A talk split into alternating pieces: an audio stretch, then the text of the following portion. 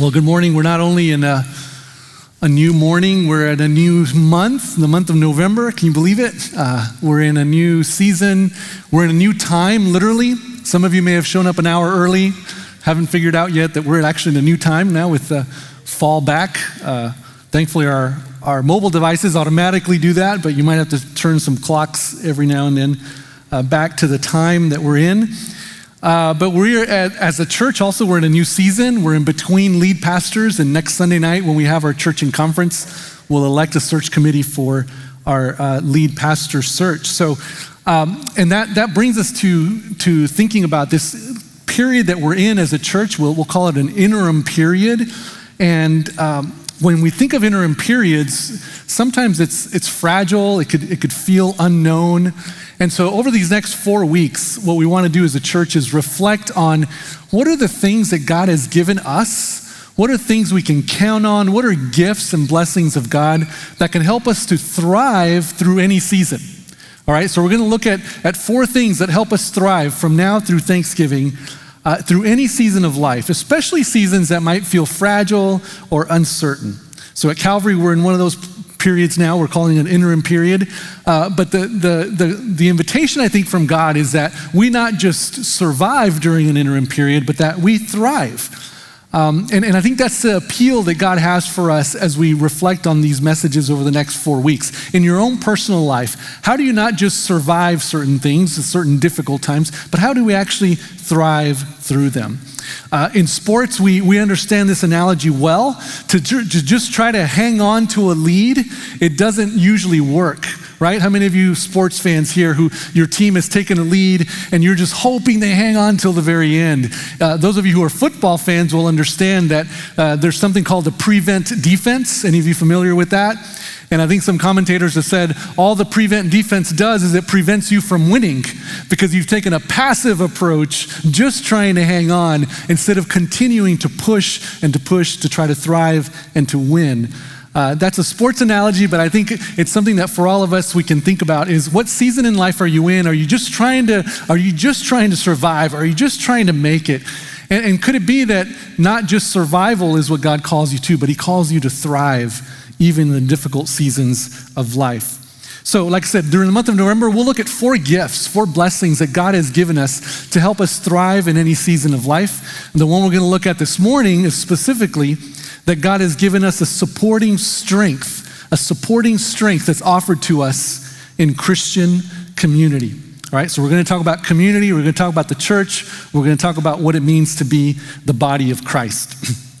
but before we get there, I want to ask you a question. Uh, do you have any friends? You might stop and think, okay, yeah, maybe, you know, I have maybe a golf buddy or I have, you know, someone I, I exchange DMs with or whatever. And, uh, you know, but do, do you have any friends? And maybe let me ask you a little step further. Do you have any close friends? It's like, oh, David, now you're getting personal. I'm not so sure I want to answer that question, right? Uh, as I thought about this, I, I remembered my very first good friend. His name was Arturo Sepulveda Jr. Uh, my family and I had just come back from Mexico. My parents were missionaries in Mexico. Uh, we moved to El Paso, Texas, where, where I was originally from. And my friend, I called him Art. Other, calls, other people called him Duty. He was 16 years old. And so he was cool because I was 11 and a half. How many of you understand what I mean by that, right? Now, I wasn't 11 anymore. No way. I wasn't quite 12. I couldn't say that. So I was 11 and a half. And I was trying to get into the youth group the, to, to the, this church that we started attending. And I, obviously, like, like anybody, you know, in that preteen to teenage years, I wanted to feel accepted. I wanted to feel known and loved. And Art was 16 and he was part of the youth group. He was one of the leaders. And one day, after he gets to know me a little bit, he just calls me and says, Hey, do you like to play basketball? And I'm like, Sure, I'll do whatever, you know, for friends. And so he picked me up and started taking me to play basketball with other guys. And he and I became fast friends. He was like six foot two, and I was like four foot nine at the time. I don't know. So we were this kind of mismatched pair. Uh, but it didn't matter what we did, we learned to enjoy life together. He was such a good friend. Uh, we lived out in El Paso, which is in the desert. I don't know if you realize, kind of out there in the desert, there's not a whole lot to do. And so, sometime when I was older, we were looking for things to do. And he's like, hey, let's go to this town called Deming, New Mexico. Deming, New Mexico. Like, okay, it's a couple hours away. It's like, why? What are we going for? He's like, they have duck races. Like duck races. Yeah, yeah, they have duck races. Uh, sure, why not? So we got in the car, we went to Deming. Once you see one duck race, you've seen them all, right? So it's like, okay, there they go. That one won. Great. Now what do we do? So we walked around a little bit and then we started driving around the area. We discovered this city of rocks. It was kind of these big rock formations that you can kind of climb on and walk around. And, uh, and, and as the sun was setting low, we took this picture in the city of rocks that you'll see. And I, I, call this picture Soul Brothers, or we called it Soul Brothers, right? Uh, and because it, it, reflected our shadows, but it reflected kind of how we felt. We were brothers. We were. I, had grown a little bit more by then. I think I'm also standing on a taller rock. But uh, Art and I were, were soul brothers, and this picture uh, lives on my Facebook feed from time to time because six years ago, uh, unfortunately, he, uh, my friend Art got cancer. It was a very aggressive form of cancer, and he passed away, uh, gone way too quickly. But he was there for me through those early, difficult, turbulent teenage years. And you know, sometimes when we're older, we kind of think of teenagers as having small problems, right? Maybe compared to other problems. But boy, when you're a teenager, and, and I'm glad the students are here with us. Shout out to the students. Thanks for being here like you are on the first Sunday of every month um, in worship together. I love that. But you know, when you're 16, the storms are of dating relationships, the storms of fitting in, the questions of who am I? What am I made for? What am I going to do with my life? Those are real, aren't they? Those are real storms and they're strong. And, and we need people to come around us and help us during those times. And not only was Art there for me, but the key thing is that he opened the door to a wider community in the church that became, for me, a supporting strength for the rest of my life. Having one friend was great, but what, what was even of maximum value was he let he introduced me into the youth group. He got me connected. And since then, I've been connected to church in many different ways, not just as a pastor. Uh, and it's been a supporting strength all of my life. The church has been there in my sorrows, like when my father passed away from COVID. The church has been there in my joys, like on my wedding day and on the birth of our children, and, and when we got called as missionaries to go overseas. The church has been there for us. I have personally experienced the strength of Christian community at every major turn in my life, and it's made a huge difference for me. It's been a huge support in my life. I can't imagine where my life would be without the strength of Christian community. I've also witnessed it in others in the way people have cared for each other during funerals or financially challenging times or when people need family or maybe just need a little more family. The church has been there and historically, what's interesting is when the church first began to take off in the first century, it was, it was an unknown movement, it was a countercultural movement. Uh, a lot of powers and forces were against it. And yet, for three centuries, it just flourished in the Roman Empire. And one of the things that Rodney Stark, who's a historian at Waco University, um, in Baylor University, no, whatever it's called there, sorry, Baylor University in Waco, uh, Rodney Stark wrote a book called Cities of God, and he records how when early Christianity really blossomed in the first three centuries, one of the characteristics that stands out was the strength of community. And that, because of the power of the Holy Spirit in them, it fueled the expansion of the church. The community, the Christian community, was such, something so radically different that people hadn't experienced before. They treated each other like family, they, even though they weren't family. They served one another. They all brought their gifts together to, to accomplish a common mission. And that was remarkable, and the world was amazed. And that helped convert so much of the Roman Empire in the early years. Christian community is life changing, it's, it's a game changer. And I owe it to my friend Art, who introduced it to me long ago. Do you have such a friend? Uh, a recent Pew Research study, this is one of those groups that does polls around the country, found this. They found out that 61% of US adults, 61%, said that having close friends is extremely important, right? The highest rating you could give it so that you could have a fulfilling life. Now, just to put it in perspective, when they asked them, well, what other things do you think are really important for you to have a fulfilling life? 23% said marriage. Now, that to me is sad because that's a low view of marriage, I think. I think marriage is very important for a fulfilling life, but maybe the key is a healthy marriage, right? Uh, 26% said children, 24% said money. So people didn't even say money is the best thing that you can have to have a fulfilling life. 61% of adults said close friends is one of the most important things to have for a fulfilling life. And yet, when asked about their own experience, these same adults said this, and you'll see the results on the chart 8% of US adults said they have no friends. Now, this was a couple months ago, all right? 8% of US adults say they have no friends. Now, you, that may not sound like a lot, but uh, in a typical week here at Calvary, we have about 1,000 people. That's 80 people who say they have no friends. That's a lot. That's a lot. 7% said they only have one friend. Now, you see that 38% said they have five or more friends. And that's well, that's encouraging. That's at least one out of three people. But here's the thing, and maybe this won't surprise you. The majority of those people who say they have five or more friends are senior adults. And as you go younger in the age groups, there's less and less people who say genuinely, I have five or more close friends. And why is that?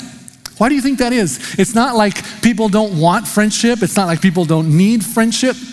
Uh, it's not like connection isn't possible, right? Because of, of uh, Instagram and internet and all these different things. Well, last May, a few months ago, the US Surgeon General warned America about an epidemic. And the epidemic was not about COVID, it wasn't about a flu. In May, the US Surgeon General released an advisory on the epidemic of loneliness. It's interesting, right? When medical professionals start saying loneliness is becoming a serious problem. He found that loneliness in the US said, which found that lacking connection, lacking intimate connection, can increase the risk of premature death to levels comparable to smoking 15 cigarettes a day. That, that means someone who smokes a lot, who's going to probably die of lung cancer. It's similar you have a similar uh, chance of dying young in life if you don't have significant connection with other human beings. People need friends. Now, for Gen Xers like me, friends brings back a very specific memory. Right? How many of you can relate to that? Right? When you think of friends, you think of those six, right? On that TV show in the late 90s. And it's not only my generation, because I know my daughters have watched this show like all the seasons. It, for some reason, this show appeals to humanity all over the world. And this week we had the tragic news that one of these six friends, Matthew Perry, only 54 years old, uh, passed away. And he had a, a classic Hollywood background. He, uh, he grew up with separated parents, right, going back and forth. He grew up partially in the US, partially in Canada. Turns out he went to school in Canada with Justin Trudeau, who's now the Prime Minister of Canada. Then he moved to Hollywood. He became an aspiring actor, fell into drug and alcohol addiction. Very common story. And yet he says that the reason he fell into it because he was trying to escape feelings of abandonment. He felt alone. So he sought for a way out through fame and fortune. And, and Friends, he says in a memoir that he wrote not too long ago, he says that Friends, the show, literally saved my life. He, he thought he was going to die without this. And, and that cast became an actual community for him. Friends, the show saved my life, he said. But sadly, that show was artificial, that show was temporary. After 10 seasons, Friends disbanded and his addictions worsened. Friends was a show about imperfect communities, but it captured the longing and the craving in every human soul that we all have. This longing to know and to be known, to know someone else and to be known by someone else, to belong to a community of friends and fellow sojourners.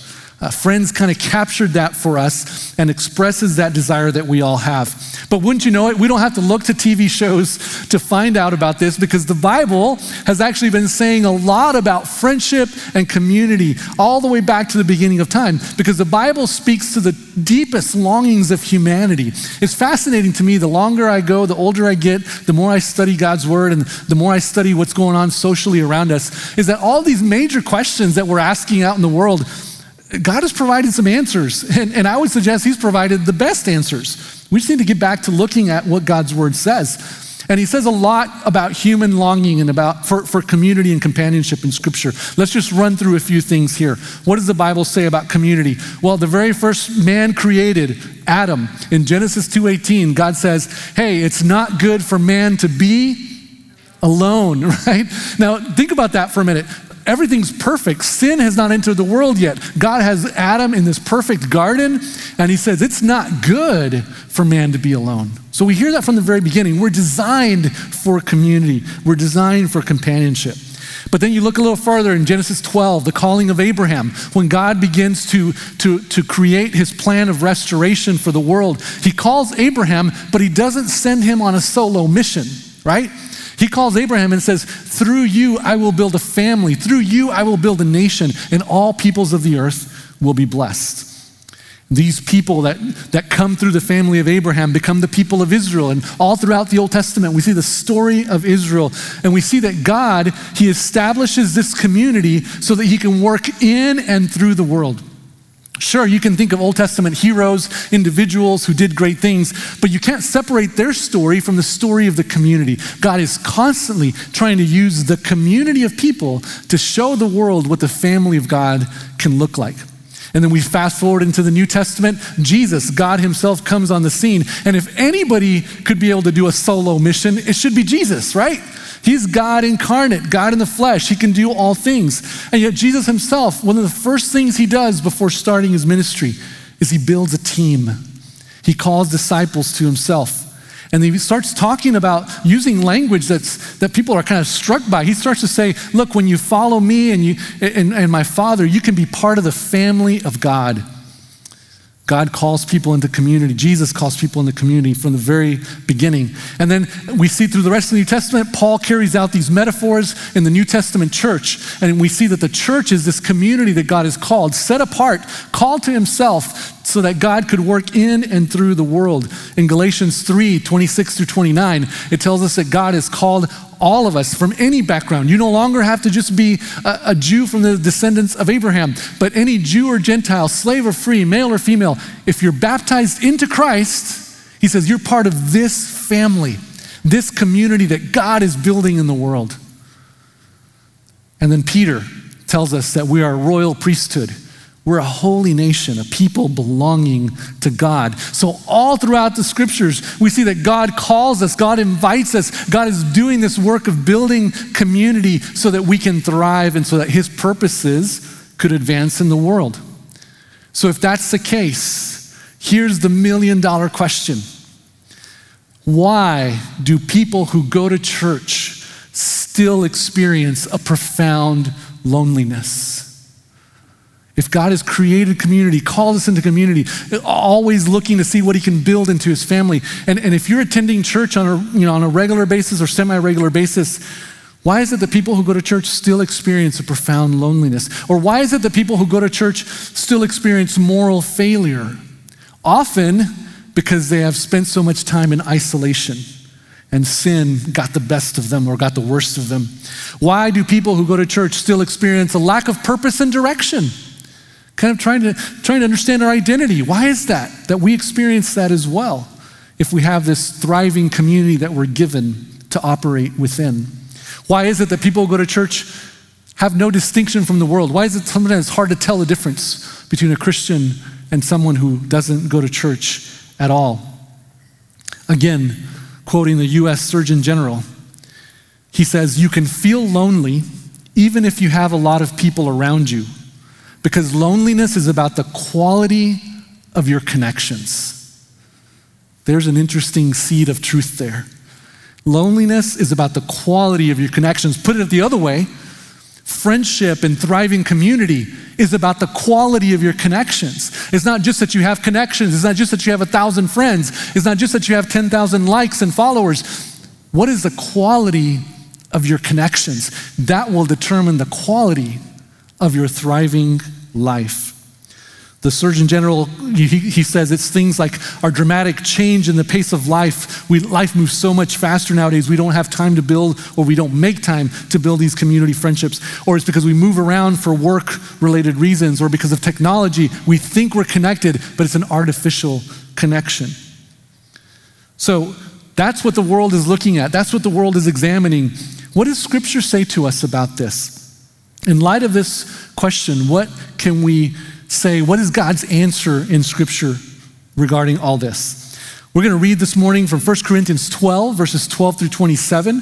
Uh, I'd like to invite you to do something we don't typically do, but for me, it's a reminder that we're listening to God's word and we want to honor God's word. So I'd like to invite you to stand as we read God's word here from 1 Corinthians 12, verses 12 through 27. May it be the words of the Lord that we hear and nobody else's. It says, The human body has many parts, but the many parts make up one whole body. So it is with the body of Christ. Some of us are Jews, some are Gentiles, some are slaves, and some are free. But we have all been baptized into one body by one Spirit, and we all share the same Spirit. Yes, the body has many different parts, not just one part. If the foot says, I am not a part of the body because I am not a hand, that does not make it any less a part of the body. And if the ear says, I'm not a part of the body because I'm not an eye, would that make it any less a part of the body? If the whole body were an eye, how would you hear? If your whole body were an ear, how would you smell anything? But our bodies have many parts, and God has put each part just where He wants it. How strange a body would be if it had only one part. Yes, there are many parts, but only one body. The eye can never say to the hand, I don't need you. The head can't say to the feet, I don't need you. In fact, some parts of the body that seem weakest and least important are actually the most necessary. And the parts we regard as less honorable are those we clothe with the greatest care. So we carefully protect those parts that should not be seen, while the more honorable parts do not require this special care. So God has put the body together such that extra honor and care are given to those parts that have less dignity.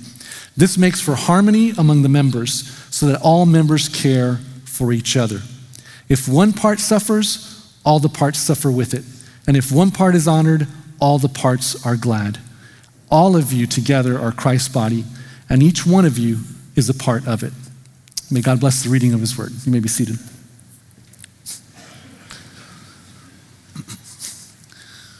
There's a lot there, and in some ways it's simple, it's so simple that it's a little complex. Um, we're going to go through just a few of these verses. Uh, we're not going to break it all down, but I'd like to highlight for us here perhaps there's some solutions to these questions that I've been asking. That why is it that you, you might be part of a church and you still feel disconnected? Or why is it that we've lacked some of the, the ability to thrive in our lives?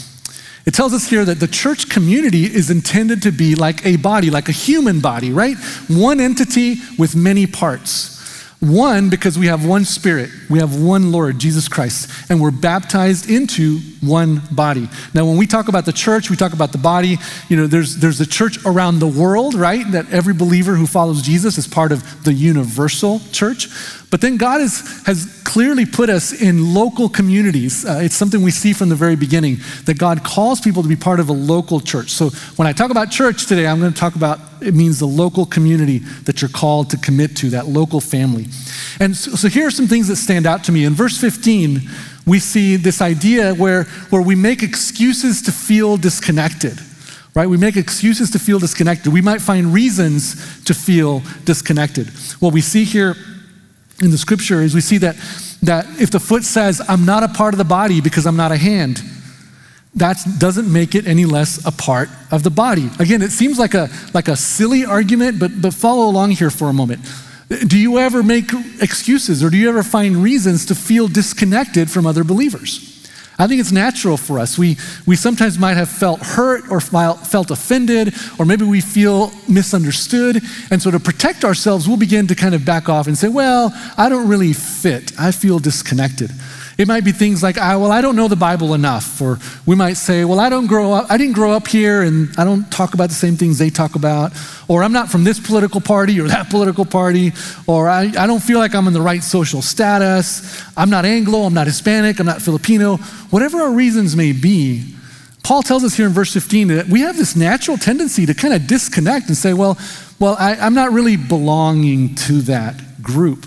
And yet Paul says, but just because one body part would say, well, I don't belong to that body part, that doesn't change the reality, right? He says it does not make you any less a part of it.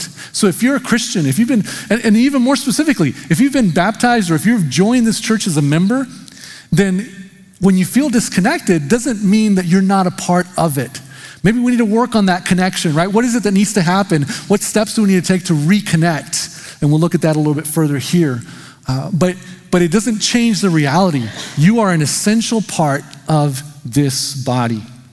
In verse 17, Paul takes another argument where he shows us that we may find reasons to feel undervalued. you know, the eye, the eye might say, well, I'm not as good as the ear, and I'm not as important as the voice. Or, you know, your left hand might say, well, I'm not as important as a right foot. You know, if you're a soccer player, you're great, you know, the, the feet get all the action, my hands are behind my back. You know, you might say, I, I feel undervalued, I feel less necessary. Uh, if the whole body were one thing, Paul tells us here, then imagine that. That wouldn't make any sense, right? Picture me up here as just a hand, right? What if I was just a hand? Uh, that would not make any sense. I would not be a real full body that's capable of doing everything that our bodies are meant to do. Again, Paul is emphasizing here every single body part is necessary. We, sometimes, we tend to compare, right, and say, well, that person's great at that, and that person's great at that. But you know, God is telling us here, but you have an essential role to play. Every single member is necessary. In verse 18, we see that, that it tells us that body, the body has many diverse parts, and yet each one of it is exactly where God intended it to be. You know, the marvel of science and biology, the more we learn about our human bodies, the more we're just in awe, the more we're blown away at the intricacies of how our body works. You know, uh, we've always known about the major organs like the heart and how it pumps blood so that our lungs are healthy. And as we breathe in air, the oxygen feeds and fuels the cells, and the cells go on to do all the fantastic work that they do. The body, the human body, is a marvelous thing. And Paul is telling us here the local church body, your local church family, should, is the same way. It's a marvelous entity, intricately designed to do amazing things when it functions healthy and together. Each part has a God ordained purpose. And listen to that, right? Each part has a God ordained purpose. God made the hand for certain purposes. God made our legs for certain purposes, right? God made our brains for certain purposes. Each body part didn't get to choose what they wanted to do, God gave it to them. And I think that's true for us too. That God is giving you things to contribute, roles to play in the family of God. And, and the question is have you discovered that? Are you exercising that? Or are you still wondering kind of what is your part to play? And let me just make a parenthesis here. Could it be that our quest for identity, to understand ourselves fully, maybe that as Christians, we won't completely understand that until we are fully in deep relationship with a local set of believers? Because the, the, description here that Paul gives us is that each body part will discover its, its purpose and its function when it's, when it's expressed within the body, within the church. I'd like to suggest to you two things with this thought who we are and what we are made for. Could it be that, the, that this scripture helps us to know who we are and what we're made for? First of all, that we are unique individuals. You've heard that already said a thousand different times in a thousand different ways, but I just want you to hear it again. You are a unique individual. And in this context, it means that you are a specific part and you have a role to play because point number two is that you are created to make a necessary contribution. Each one of us is created to make a necessary contribution to another. I think that's a beautiful thing. I think there's a, there's a unity that can be found among people in the church when we understand this that we are unique individuals, and that part of the reason God made us the way He made us is so that we could share it with the body of believers and make this beautiful body make a necessary contribution. And that also means that without your contribution, we're not at our full potential. We're not at our full capacity. I know this may be a little hard to grasp because we live in such individualistic world, right? And yet this is the truth that God has given us that we're called to be part of a body and that there we can perhaps find our greatest destiny. Uh, verse 21, let's, let's, let's finish some of this. Uh, in verse 21, we see that we're designed for interdependence. We're not designed to just be dependent on other people. We're not designed to be independent from other people. We're designed for interdependence. And that is something God has given as a gift to the church. And again, that is something that the world is looking for. Let me quote to you another author. Her name is Lydia Denworth. She wrote a book called Friendship The Evolution biology, and extraordinary power of life's fundamental bond, friendship. And she's a social scientist, and she writes this. She says, Friendship can actually change your cardiovascular system. It can affect your immune system. It can affect how you sleep and your cognitive health. how could this thing that exists entirely outside your body affect whether you're likely to catch a virus? And yet, that's exactly what we now know that social connection does. Are you tracking? It's saying that social connection affects your literal body, your literal well being. We thought of loneliness as this difficult emotion, but just an emotion. And we think of friendship as this lovely thing. But she says this, but it's actually a matter of life and death. Remember what the Surgeon General said. If you don't have friends, if you feel lonely, if you feel isolated, it's like smoking 15 cigarettes a day. It's a matter of life and death. It could actually affect your body, the level of connectivity with other people. And why, why should we be surprised when for centuries the Bible has been telling us that, right? God's word has been telling us you're made for connectivity with other brothers and sisters in Christ. And that's where you'll find your healthiest, most thriving life. Verse 22 highlights that our body has some weaker parts. And yet, those weaker parts are indispensable. And I really hope here that some of you, maybe who maybe feel like, yeah, I come to church, but I'm not seen. Nobody knows me. I don't feel like I have anything to contribute. I hope you catch this verse. The weaker parts are indispensable. If you feel weak, if you feel unnoticed, if you feel like, I don't know what I can contribute, God is saying to you this morning, hey, you are indispensable. We can't do this without you. And we need to find a way to highlight that, to connect you. I had an experience a couple weeks ago when I rode my bike here. I, I, don't live too far away. So it was a really pretty morning on a Friday morning. I rode my bike here, did some things, went back home. On my way home, I'm not as swift and agile as I used to be. So as I tried to you know, go onto a sidewalk, I kind of skidded and, you know, Hmm, I, I, fell. All right, I'm trying to say how to say it. Well, I fell. That's just how to say it. And as I fell, I kind of caught myself, and and I, I noticed, okay, I'm, I'm okay, nothing's broken, all right, good. But I noticed I started bleeding, and the three tips of my fingers here were starting to bleed, and they had they had some pretty bad scratches. So for about a week and a half, I had to constantly put bandages on them, and I could not imagine before that happened how much I used my fingertips. I mean, you know, my fingertips, he's like, you think, oh, yeah, that, we could do without that. It's, you know, but try that. Try to put, you know, band-aids on your fingertips and all the things it gets in the way of, you know, putting gel in your hair or like uh, trying to put on your contact. It's a little more difficult that way. Uh, there's so many things that I realize I need my fingertips for, and I didn't have them uh, as readily available. Uh, that's what this reminded me of that we have weaker parts of our body. We may think that, well, well they're not that important and yet they're indispensable. Every single part of our body is so essential for our life, for a healthy living. The weaker parts here, it says in verse 22, are indispensable. And then verse 26, Paul tells us this principle that we, we suffer together and we are honored together. When we, when we have hard times and you're part of this kind of a body, you go through the hard times together. And you go through the victories together, you celebrate together, you rejoice together. This is what we're called to as a family. This is what we're called to in the family of God called the church.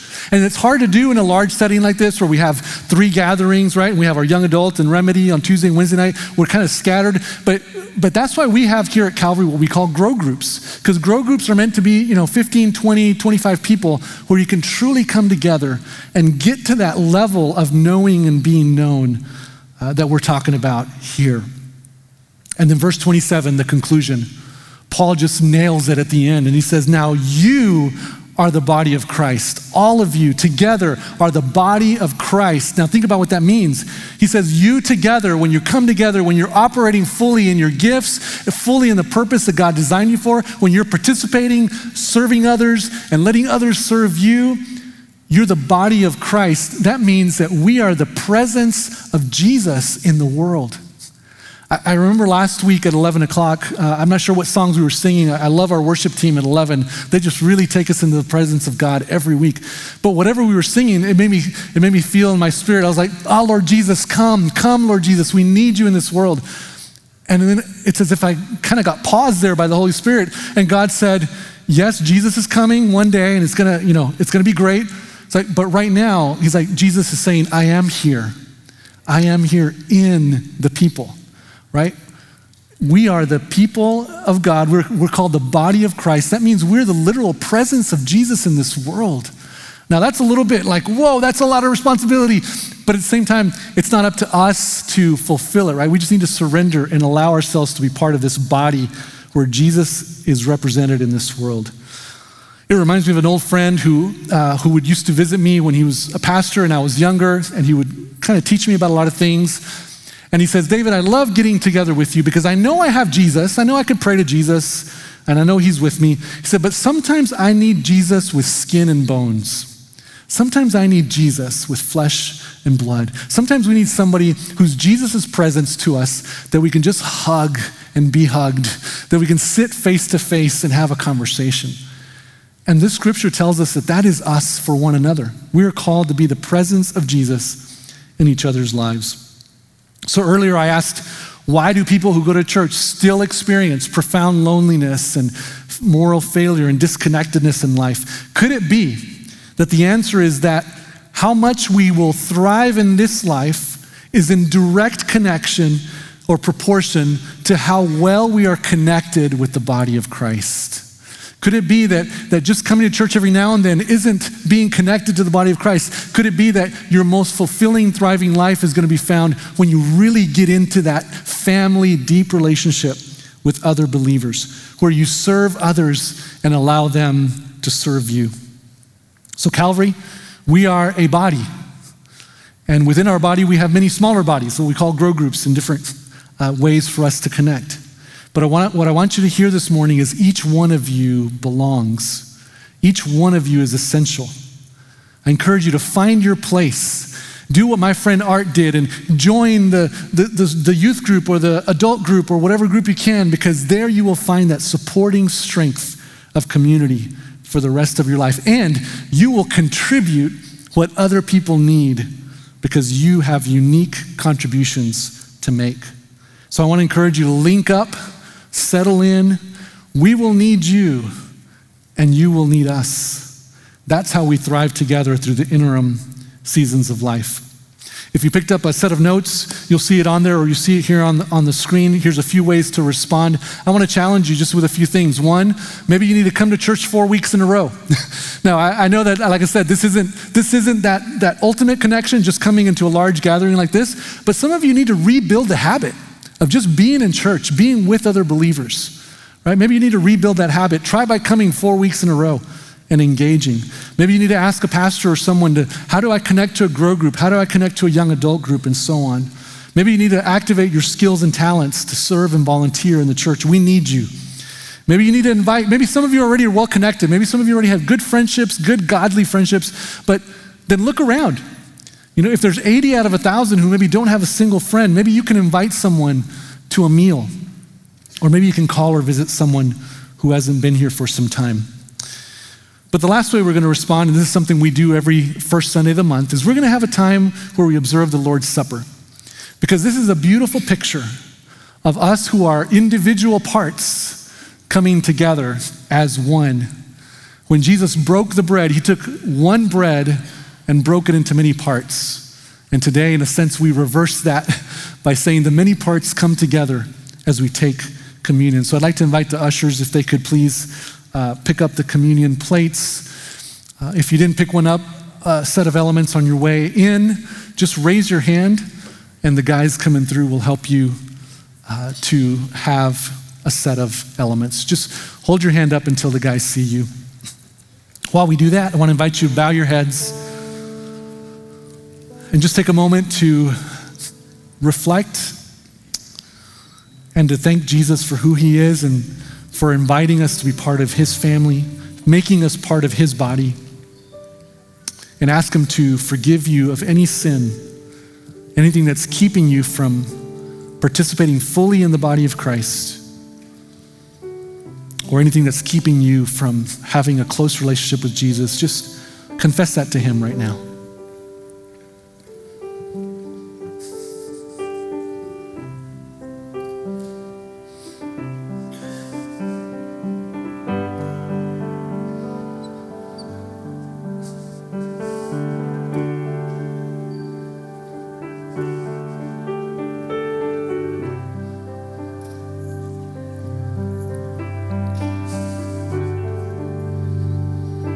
Bible says that on the night that Jesus was betrayed, on on the night that Jesus needed community the most, he called his disciples together and he had a meal with them. He took the bread and he broke it and he said, Take this and remember every time you do that my body was broken for you. Let's take the bread.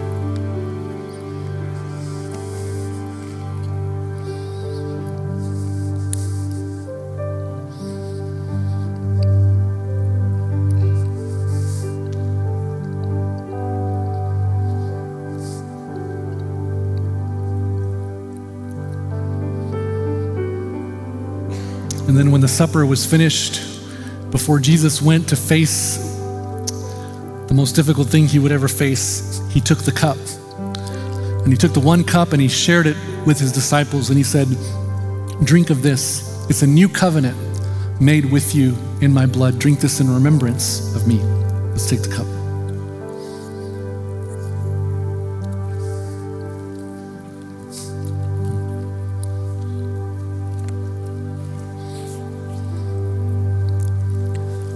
Lord Jesus, thank you for this symbol, this remembrance that reminds us that we are all parts of your body and that you are, when you were literally on earth, you sacrificed your body for us. Lord, help us to selfishly serve within the body of Christ. Help us to selfishly love others and contribute to, to your church, to your kingdom, following your example for us. And thank you, Lord, that when you needed, when you were about to face your most difficult moment, you brought your community together and you leaned on them and they were a support and a strength to you. Help us to do that, Lord. Help us to find that strength that we need with one another. Lord, help us to look for others that we can share this cup with, that we can share covenant with, that we can share relationship with, that need you, that are lonely. Help us to embrace them. Help us to see them Help us to let them know that they are known, that they are heard. Lord, thank you that you do this for each one of us. Lord, each one of us is here because you've called us to yourself, you've called us to this place. I pray that whatever decision each one of us needs to make in response to this message, that we would, we would make that decision and follow you in obedience. We ask this in Jesus' name. Amen.